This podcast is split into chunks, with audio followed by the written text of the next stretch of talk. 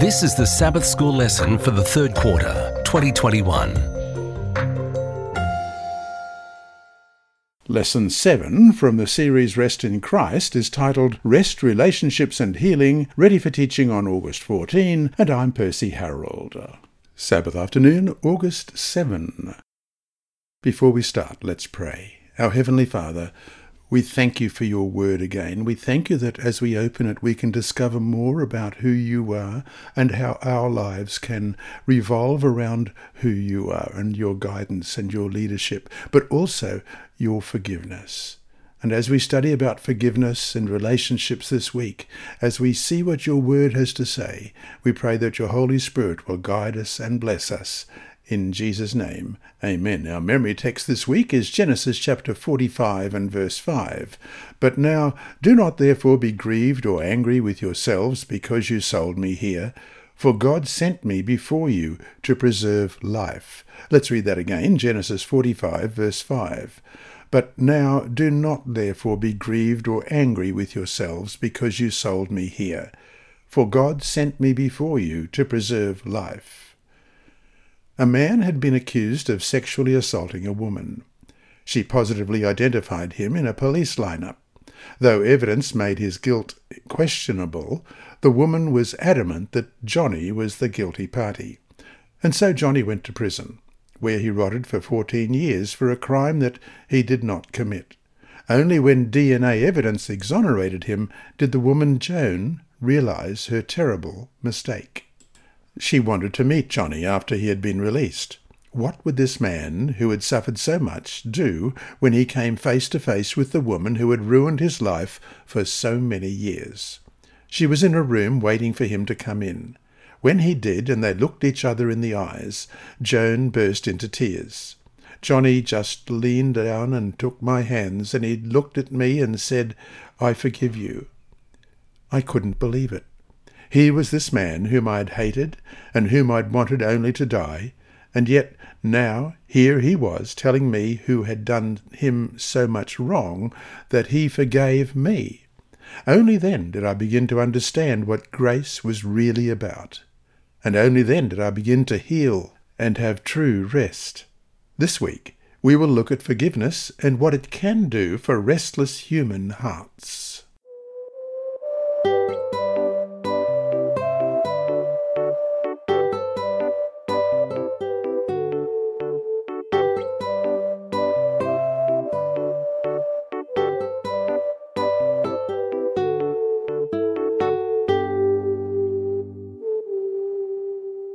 Sunday, August 8. Facing the Past.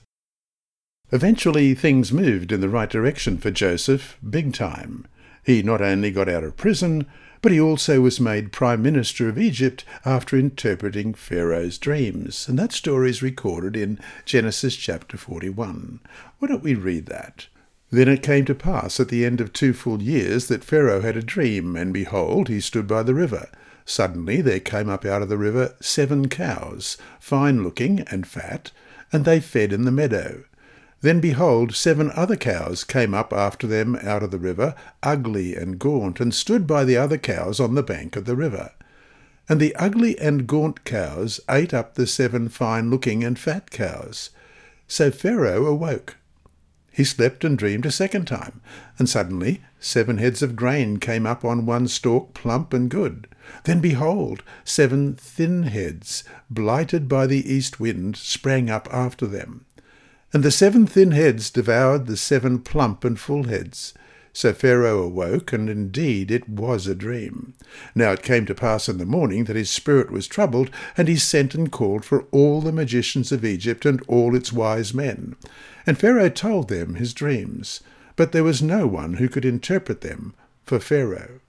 Then the chief butler spoke to Pharaoh, saying, I remember my faults this day, when Pharaoh was angry with his servants and put me in custody in the house of the captain of the guard, both me and the chief baker, we each had a dream in one night, he and I.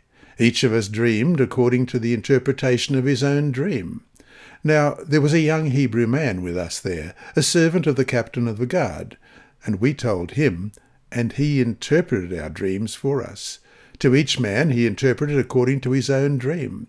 And it came to pass, just as he had interpreted for us, so it happened. He restored me to my office, and he hanged him. Then Pharaoh sent and called Joseph, and they brought him quickly out of the dungeon, and he shaved, changed his clothing, and came to Pharaoh. And Pharaoh said to Joseph, I have had a dream, and there is no one who can interpret it. But I have heard it said of you that you can understand a dream to interpret it. So Joseph answered Pharaoh, saying, It is not in me. God will give Pharaoh an answer of peace. Then Pharaoh said to Joseph, Behold, in my dream I stood on the bank of the river. Suddenly seven cows came up out of the river, fine looking and fat, and they fed in the meadow. Then behold, seven other cows came up after them, poor and very ugly and gaunt, such ugliness as I have never seen in all the land of Egypt. And the gaunt and ugly cows ate up the first seven, the fat cows. When they had eaten them up, no one would have known that they had eaten them, for they were just as ugly as at the beginning. So I awoke. Also I saw in my dream, and suddenly seven heads came up on one stalk, full and good. Then behold, seven heads withered thin and blighted by the east wind sprang up after them. And the thin heads devoured the seven good heads. So I told this to the magicians, but there was no one who could explain it to me. Then Joseph said to Pharaoh, The dreams of Pharaoh are one. God has shown Pharaoh what he is about to do. The seven good cows are seven years, and the seven good heads are seven years. The dreams are one. And the seven thin and ugly cows which came up after them are seven years, and the seven empty heads blighted by the east wind are seven years of famine. This is the thing which I have spoken to Pharaoh. God has shown Pharaoh what he is about to do. Indeed, seven years of great plenty will come throughout all the land of Egypt. But after them seven years of famine will arise, and all the plenty will be forgotten in the land of Egypt, and the famine will deplete the land. So the plenty will not be known in the land because of the famine following, for it will be very severe. And the dream was repeated to Pharaoh twice because the thing is established by God, and God will shortly bring it to pass. Now, therefore, let Pharaoh select a discerning and wise man, and set him over the land of Egypt. Let Pharaoh do this, and let him appoint officers over the land, to collect one fifth of the produce of the land of Egypt in the seven plentiful years. Let them gather all the food of those good years that are coming, and store up grain under the authority of Pharaoh, and let them keep food in the cities then that food shall be as a reserve for the land for the seven years of famine which shall be in the land of Egypt, that the land may not perish during the famine. So the advice was good in the eyes of Pharaoh and in the eyes of all his servants. And Pharaoh said to his servants, Can we find such a one as this, a man in whom is the Spirit of God? Then Pharaoh said to Joseph, Inasmuch as God has shown you all this, there is no one as discerning and wise as you. You shall be over my house, and all my people shall be ruled according to your word. Only in regard to the throne will I be greater than you. And Pharaoh said to Joseph, See, I have set you over all the land of Egypt. Then Pharaoh took his signet ring off his hand, put it in Joseph's hand, and he clothed him in garments of fine linen and put a gold chain around his neck. And he had him ride in the second chariot which he had. And they cried out before him, Bow the knee. So he set him over all the land of Egypt. Pharaoh also said to Joseph, I am Pharaoh, and without your consent no man may lift his hand or foot in all the land of Egypt. And Pharaoh called Joseph's name Zaphnath Paneah, and he gave him as a wife Asenath, the daughter of Potipherah, priest of On. So Joseph went out over all the land of Egypt. Joseph was thirty years old when he stood before King Pharaoh of Egypt, and Joseph went out from the presence of Pharaoh and went throughout all the land of Egypt. Now, in the seven plentiful years, the ground brought forth abundantly. So he gathered up all the food of the seven years which were in the land of Egypt, and laid up the food in the cities. He laid up in every city the food of the fields which surrounded them. Joseph gathered very much grain, as the sand of the sea, until he stopped counting, for it was immeasurable. And to Joseph were born two sons before the years of famine came, when Asenath, the daughter of Potipherah, priest of On, bore to him. Joseph called the name of the firstborn Manasseh, for God has made me forget all my toil in all my father's house. And the name of the second he called Ephraim, for God has caused me to be fruitful in the land of my affliction. Then the seven years of plenty which were in the land of Egypt ended, and the seven years of famine began to come, as Joseph had said. The famine was in all lands, but in all the land of Egypt there was bread. So when all the land of Egypt was famished, the people cried to Pharaoh for bread. Then Pharaoh said to all the Egyptians, Go to Joseph, whatever he says to you, do. The famine was over all the face of the earth, and Joseph opened all the storehouses and sold to the Egyptians. And the famine became severe in the land of Egypt.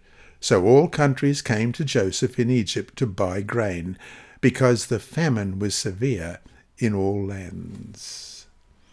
He was married and had two children of his own, as he read in verses 50 and 52.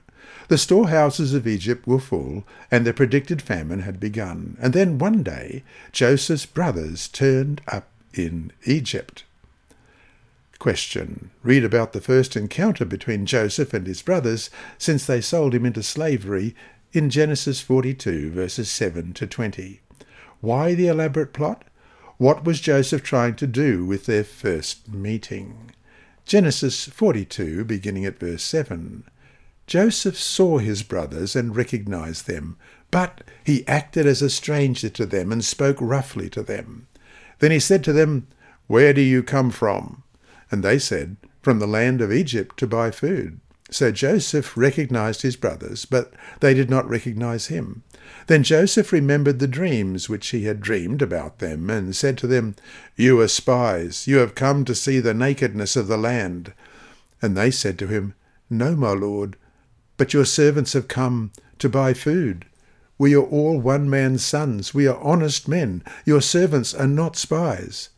But he said to them, No, but you have come to see the nakedness of the land. And they said, Your servants are twelve brothers, the sons of one man in the land of Canaan. And in fact, the youngest is with our father today, and one is no more. So Joseph said to them, it is as I spoke to you, saying, You are spies. In this manner you shall be tested. By the life of Pharaoh you shall not leave this place unless your youngest brother comes here.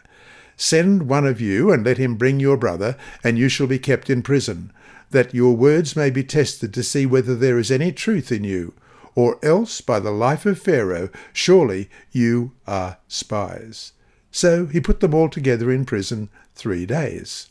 Then Joseph said to them the third day, Do this and live, for I fear God. If you are honest men, let one of your brothers be confined to your prison house, but you go and carry grain for the famine of your houses, and bring your youngest brother to me, so your words will be verified, and you shall not die. And they did so.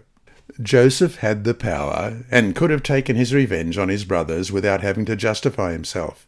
But rather than revenge, Joseph was concerned about the members of his family at home. He was worried about his father. Was he still alive? Or had a dysfunctional family become a family without a patriarch? And what about his brother Benjamin? As his father's delight and joy, Benjamin was now in the same position that Joseph had been. Had the brothers transferred their dangerous jealousy to Benjamin? Joseph was now in a position to look out for these vulnerable people in his family, and he did just that. Practicing biblical principles in our relationships will not mean that we ever can or should accept abuse. Each one of us is precious in God's sight. Jesus paid the ultimate price on the cross for each one of us. Question Why does Jesus take abuse or neglect of others so personally? Read Matthew 25, 41 to 46. Then he will also say to those on the left hand, Depart from me, you cursed, into the everlasting fire, prepared for the devil and his angels. For I was hungry, and you gave me no food. I was thirsty, and you gave me no drink. I was a stranger, and you did not take me in. Naked, and you did not clothe me. Sick and in prison, and you did not visit me. Then they also will answer him, saying, Lord, when did we see you hungry or thirsty, or a stranger, or naked, or sick, or in prison, and did not minister to you? Then he will answer them, saying, Assuredly I say to you, inasmuch as you did not do it to one of the least of these, you did not do it to me. And these will go away into everlasting punishment, but the righteous into eternal life. We have all been bought through Jesus' blood, and legally we are all his. Anyone who is abusive is attacking Jesus' property. Sexual abuse and emotional or physical violence are never to be a part of family dynamics. This is not just private family business to be resolved internally. This will require outside help and intervention. If you or someone in your family is being abused, please get help from a trusted professional. And so to finish the day, what are some biblical principles that you need to apply to whatever difficult family relationships you are now experiencing?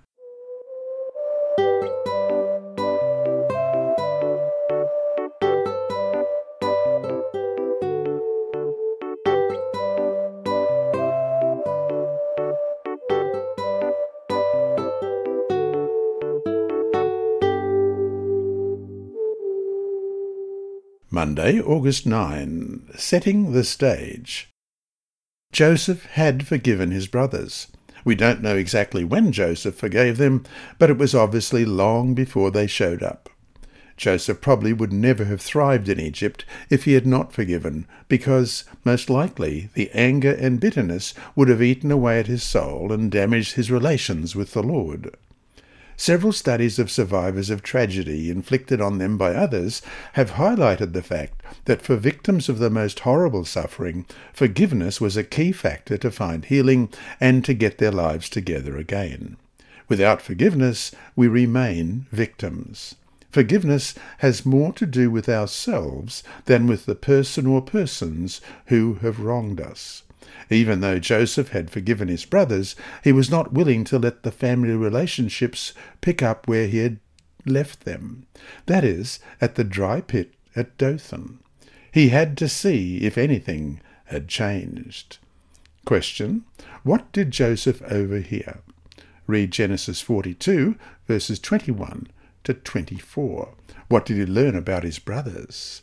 Genesis 42, beginning at verse 21. Then they said to one another, We are truly guilty concerning our brother, for we saw the anguish of his soul when he pleaded with us, and we would not hear.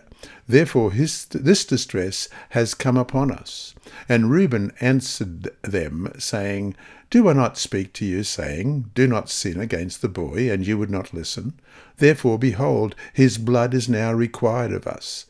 But they did not know that Joseph understood them, for he spoke to them through an interpreter. And he turned himself away from them and wept. Then he returned to them again and talked with them, and he took Simeon from them and bound him before their eyes. All communication had been taking place through an interpreter, and so Joseph's brothers were unaware that he could understand them. Joseph heard his brother's confession.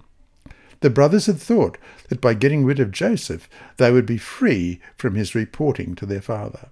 They thought that they would not have to put up with his dreams or watch him revel in the role of being his father's favourite. But instead of finding rest, they had been plagued by a guilty conscience all those years. Their deed had led to restlessness and a paralyzing fear of God's retribution. Joseph actually felt sorry for their suffering. He wept for them. Joseph knew that the famine would still last seven more years, and so he insisted that they bring Benjamin back with them the next time they came to buy grain, as we read in verse 20, and bring your youngest brother to me, so your words will be verified, and you shall not die. And they did so. He also kept Simeon hostage, as we've just read in verse 24. After seeing that Benjamin was still alive, he organized a feast in which he obviously showed favoritism to Benjamin, to see if the old patterns of jealousy were still there, as we read in chapter 43, verse 34. Then he took servings to them from before him, but Benjamin's serving was five times as much as any of theirs. So they drank and were merry with him. The brothers didn't show any signs of being jealous, but Joseph knew how cunning they could be. After all, they did deceive a whole town, as we read in chapter 34, verse 13. But the sons of Jacob answered Shechem and Hamor his father, and spoke deceitfully, because he had defiled Dinah, their sister. And surely figured that they must have lied to their own father about his fate, as we read in chapter 37, verses 31 to 34. So they took Joseph's tunic, killed a kid of the goats, and dipped the tunic in the blood. Then they sent the tunic of many colours, and they brought it to their father, and said, We have found this. Do you know whether it is your son's tunic or not? And he recognized it and said, It is my son's tunic. A wild beast has devoured him. Without doubt, Joseph is torn to pieces. Then Jacob tore his clothes, put sackcloth on his waist, and mourned for his son many days. So he devised one more major test, as we find in Genesis chapter 44. And let's read this test. We'll begin with verse 1. And he commanded the steward of his house, saying, Fill the men's sacks with food, as much as they can carry, and put each man's money in the mouth of his sack. Also put my cup, the silver cup, in the mouth of the sack of the youngest, and his grain money. So he did according to the word that Joseph had spoken. As soon as the morning dawned, the men were sent away, they and their donkeys. When they had gone out of the city and were not yet far off, Joseph said to his steward, Get up, follow the men, and when you overtake them, say to them, Why have you repaid evil for good? Is not this the one from which my Lord drinks, and with which he indeed practices divination? You have done evil in so doing. So he overtook them, and he spoke to them these same words. And they said to him, Why does my Lord say these words? Far be it from us that your servants should do such a thing. Look, we brought back to you from the land of Canaan the money which we found in the mouth of the sacks. How then could we steal silver or gold from your Lord's house? With whomever of your servants it is found, let him die, and we will also be your Lord's slaves. And he said, now also let it be according to your words. He with whom it is found shall be my slave, and you shall be blameless. Then each man speedily let down his sack to the ground, and each opened his sack. So he searched. He began with the oldest, and left off with the youngest. And the cup was found in Benjamin's sack. Then they tore their clothes, and each man loaded his donkey, and returned to the city. So Judah and his brothers came to Joseph's house, and he was still there. And they fell before him on the ground. And Joseph said to them, What deed is this you have done? Did you not know that such a man as I can certainly practice divination? Then Judah said, What shall we say to my lord? What shall we speak? Or how shall we clear ourselves?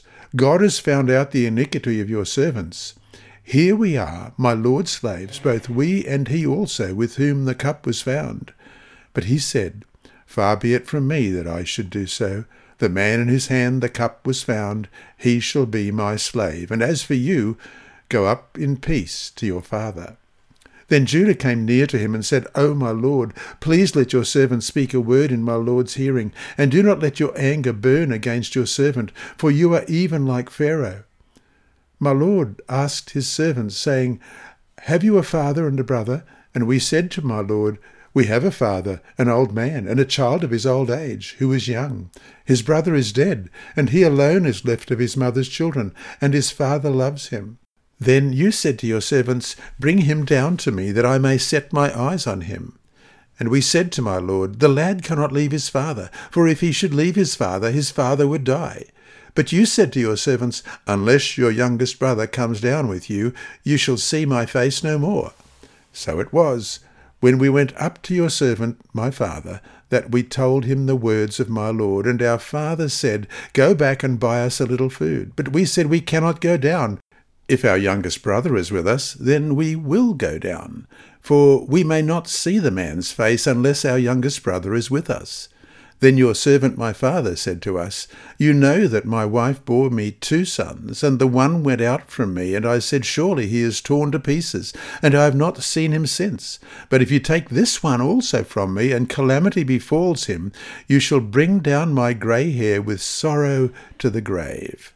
Now therefore, when I come to your servant my father, and the lad is not with us, since his life is bound up in the lad's life, it will happen, when he sees that the lad is not with us, that he will die.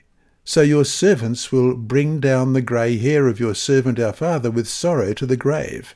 For your servant became surety for the lad of my father, saying, If I do not bring him back to you, then I shall bear the blame before my father for ever. Now therefore, please let your servant remain instead of the lad as a slave to my lord, and let the lad go up with his brothers. For how shall I go up to my father if the lad is not with me? Lest perhaps I see the evil that would come upon my father. And so to finish today, read Genesis 45, verses 1 to 15. What does this tell us about how Joseph felt about his brothers and the forgiveness he had given them? What lessons should we take away from this story for ourselves. Genesis 45, beginning at verse 1. Then Joseph could not restrain himself before all those who stood by him, and he cried out, Make every one go out from me. So no one stood with him while Joseph made himself known to his brothers, and he wept aloud, and the Egyptians in the house of Pharaoh heard it. Then Joseph said to his brothers, I am Joseph. Does my father still live? But his brothers could not answer him, for they were dismayed in his presence. And Joseph said to his brothers, Please come near to me. So they came near. Then he said, I am Joseph your brother, whom you sold into Egypt. But now do not therefore be grieved or angry with yourselves, because you sold me here. For God sent me before you to preserve life. For these two years the famine has been in the land, and there are still five years in which there will be neither ploughing nor harvesting. And God sent me before you to preserve a posterity for you in the earth, and to save your lives by a great deliverance. So now it was not you who sent me here, but God. And he has made me a father to Pharaoh, and lord of all his house, and a ruler throughout all the land of Egypt. Hurry and go up to my father and say to him, Thus says your son Joseph, God has made me lord of all Egypt. Come down to me, do not tarry. You shall dwell in the land of Goshen, and you shall be near to me, you and your children, your children's children, your flocks and your herds, and all that you have. There I will provide for you, lest you and your household and all that you have come to poverty, for there are still five years of famine. And behold, your eyes and the eyes of my brother Benjamin see that it is my mouth that speaks to you. So you shall tell my father of all my glory in Egypt, and of all that you have seen, and you shall hurry and bring my father down here. Then he fell on his brother Benjamin's neck, and wept, and Benjamin wept on his neck. Moreover, he kissed all his brothers, and wept over them. And after that his brothers talked with him. What lessons should we take away from this story for ourselves?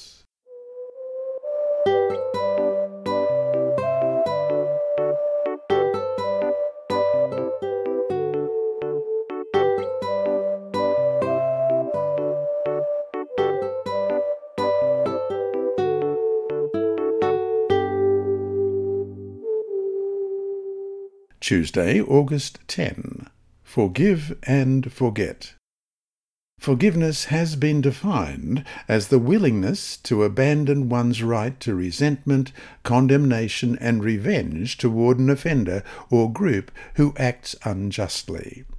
Dr. Marilyn Armour, a family therapist who worked with the Holocaust survivors, in order to find out what these survivors had done to make sense of what had happened to them, writes, the whole idea of forgiveness is an intentional act by the victim.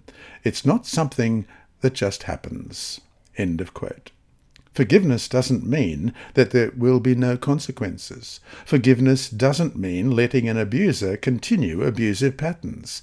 Forgiveness means instead that we turn our resentment and our desire for revenge over to God. If not, the anger, the bitterness, the resentment, and the hatred will make whatever that person or persons did to us even worse. Question. What does forgiving others do for us? Consider Matthew 18, verses 21 to 35. Then Peter came to him and said, Lord, how often shall my brother sin against me and I forgive him?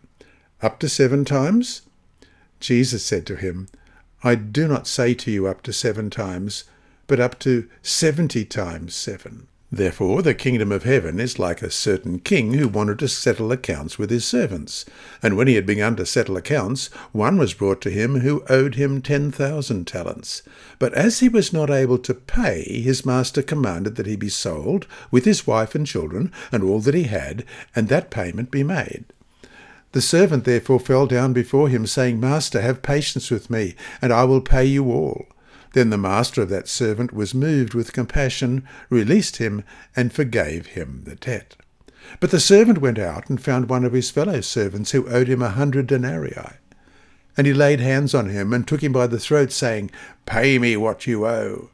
So his fellow servant fell down at his feet and begged him, saying, Have patience with me, and I will pay you all. And he would not, but went and threw him into prison till he should pay the debt. So when his fellow servants saw what had been done, they were very grieved, and came and told their master all that had been done. Then his master, after he had called him, said to him, You wicked servant, I forgave you all that debt because you begged me. Should you not also have had compassion on your fellow servant, just as I had pity on you?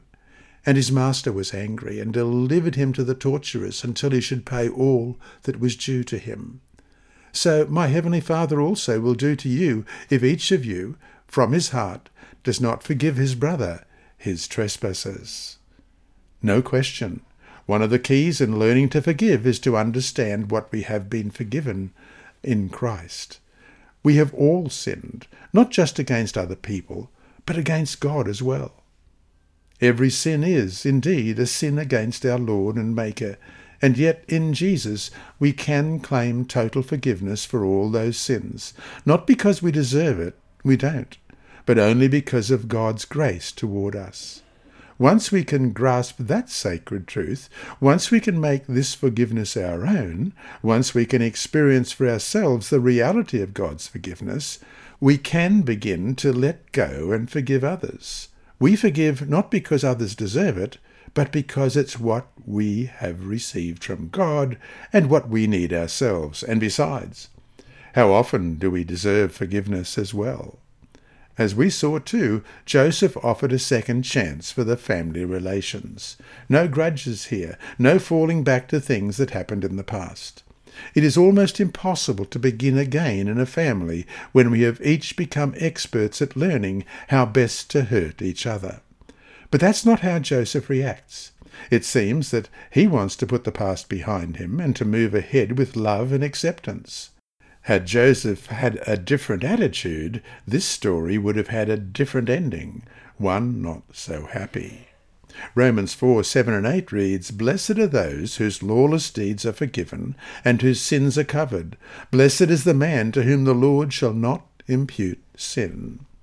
What is Paul telling us about what we have been given in Jesus and how this wonderful promise could impact how we relate to those who have hurt us?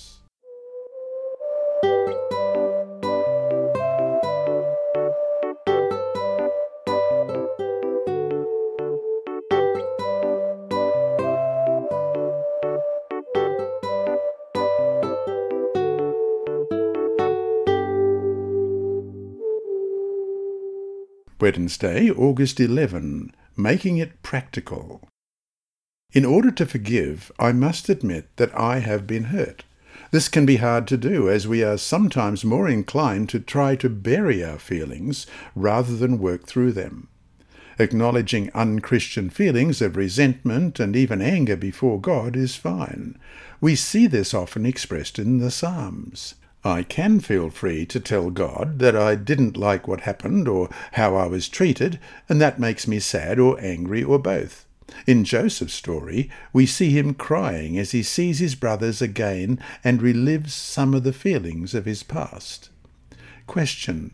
What does Jesus' declaration on the cross tell us about the timing of forgiveness? Luke 23, verse 34 Then Jesus said, Father, forgive them, for they do not know what they do. And they divided his garments and cast lots. Jesus didn't wait for us to ask for forgiveness first. We do not have to wait for our offender to ask for forgiveness. We can forgive others without having them accept our forgiveness. 2. What do Luke 6:28 and Matthew 5:44 teach about how we relate to those who hurt us? Luke 6:28 Bless those who curse you and pray for those who spitefully use you. And Matthew 5:44 But I say to you love your enemies. Bless those who curse you, do good to those who hate you, and pray for those who spitefully use you and persecute you. Forgiveness, like love, begins with a choice rather than a feeling. We can make the choice to forgive, even if our emotions may not agree with this decision. God knows that in our own strength this choice is impossible. But with God all things are possible, it says in Mark 10:27. This is why we are told to pray for those who have hurt us. In some cases, this person may already have died, but we can still pray for the ability to forgive him or her. No question, forgiveness isn't always easy.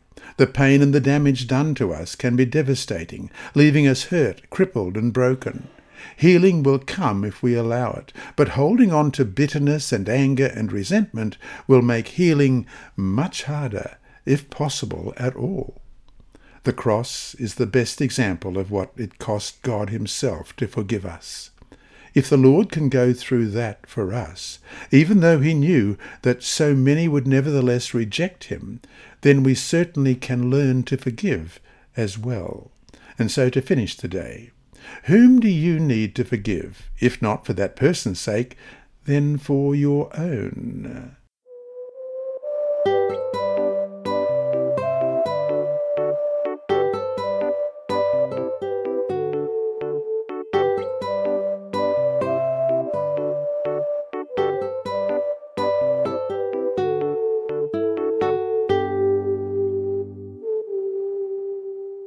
Thursday, August 12. Finding Rest After Forgiveness. Joseph's family finally arrived in Egypt. There were no more dark secrets in the family. His brothers must have admitted to having sold Joseph when they explained to their father that the son he thought had been killed was now Prime Minister of Egypt. While it may not always be possible or wise to restore relationships, this does not mean that we cannot forgive. We may not be able to hug and weep with our offender, but we may want to voice our forgiveness either vocally or through a letter. And then it is time to let go of pain to the utmost degree we can. Perhaps some pain will always remain, but at least we can be on the path to healing. Question Read Genesis 50, verses 15 to 21. What are Joseph's brothers worried about and why would they be worried about it? What does this fear say about them? Genesis 50, beginning at verse 15. When Joseph's brothers saw that their father was dead, they said, Perhaps Joseph will hate us and may actually repay us for all the evil which we did to him. So they sent messengers to Joseph, saying, Before your father died, he commanded, saying, Thus you shall say to Joseph, I beg you, please forgive the trespass of your brothers and their sin, for they did evil to you. Now please forgive the trespass of the servants of the God of your father. And Joseph wept when they spoke to him. Then his brothers also went and fell down before his face, and they said, Behold, we are your servants. Joseph said to them, Do not be afraid, for I am in the place of God. But as for you, you meant evil against me, but God meant it for good, in order to bring it about as it is this day, to save many people alive. Now therefore, do not be afraid. I will provide for you and your little ones. And he comforted them, and spoke kindly to them. Joseph's brothers had been living in Egypt for seventeen years, and yet when Jacob died, they were afraid that Joseph would take his revenge. The seventeen years is expressed in Genesis forty-seven twenty-eight, and Jacob lived in the land of Egypt seventeen years. So the length of Jacob's life was one hundred and forty-seven years. They realized again how much they had hurt Joseph. Joseph reassured them of his forgiveness again, now after his father's death. This refresher was probably good for Joseph as well as his brothers. If the wound is deep, we will probably need to forgive many times. When memories of the wrong come to mind, we will need to go to God immediately in prayer and make the choice to forgive again. Question Read Genesis 50 and verse 20. How does this verse help explain, at least partially, Joseph's willingness to forgive his brother's sin against him? Genesis 50, verse 20 But as for you, you meant evil against me, but God meant it for good, in order to bring it about as it is this day, to save many people alive. Joseph firmly believed that his life was part of God's big plan to help save the then known world from famine, and then to help his family fulfill God's promise to become a great nation. Knowing that God had overruled the evil plans of his brothers to bring about good, helped Joseph to forgive. And so to finish the day, Joseph's story has a happy ending. How do we respond when the ending to a story isn't so happy? Or could one argue, long term that is, that with the end of sin and the end of the great controversy, when all issues are solved, it will be a happy ending? How might this hope help us deal with less than ideal endings?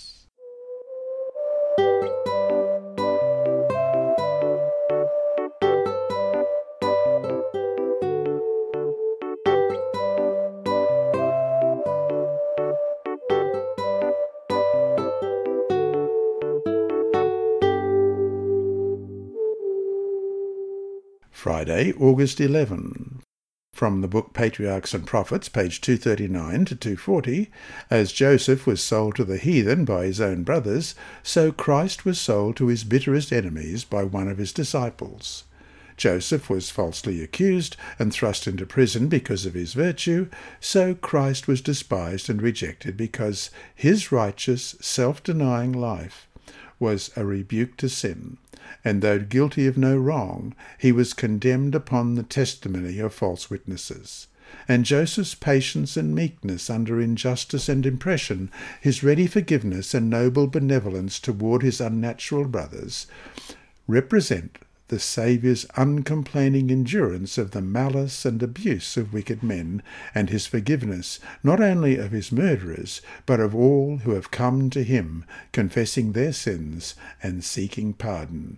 End of quote. And then from Christ's Object Lessons, page 251. Nothing can justify an unforgiving spirit. He who is unmerciful toward others shows that he himself is not a partaker of God's pardoning grace. In God's forgiveness, the heart of the erring one is drawn close to the great soul of infinite love. The tide of divine compassion flows into the sinner's soul, and from him to the souls of others. The tenderness and mercy that Christ has revealed in his own precious life will be seen in those who become sharers of his grace. And that brings us to our four discussion questions for this week. 1.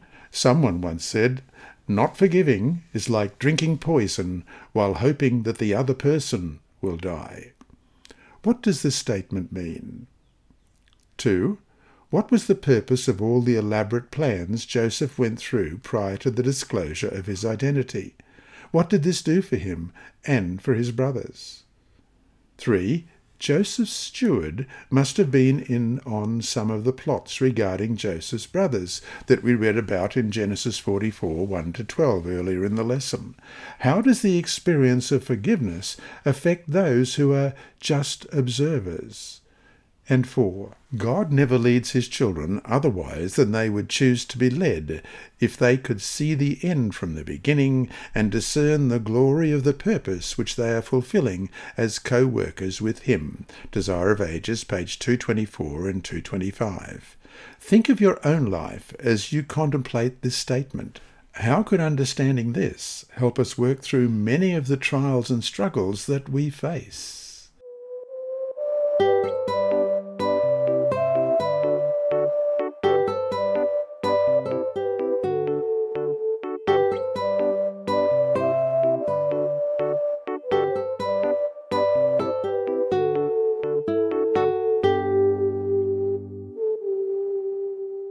Inside Story. Our mission story this week is titled Prepare to Meet Thy God, and it's by Jessica Seboha Atwell. My six year old son, Asher, approached me at home in Bangkok, Thailand. Mum, I want to hand out flyers to people, he said. After some questioning, I figured out that he wanted to distribute a small Thai language tract called A Love Letter from Jesus. My heart skipped a joyful beat as I realized that my little boy wanted to share his love for Jesus. But Friday didn't seem like a good day. The COVID 19 pandemic was keeping people indoors. In addition, I was preparing for the Sabbath. During my devotions on Sabbath morning, I remembered Asher's request and felt impressed to take him out with the tracts, but I didn't. That afternoon and evening I watched Sabbath sermons with a friend.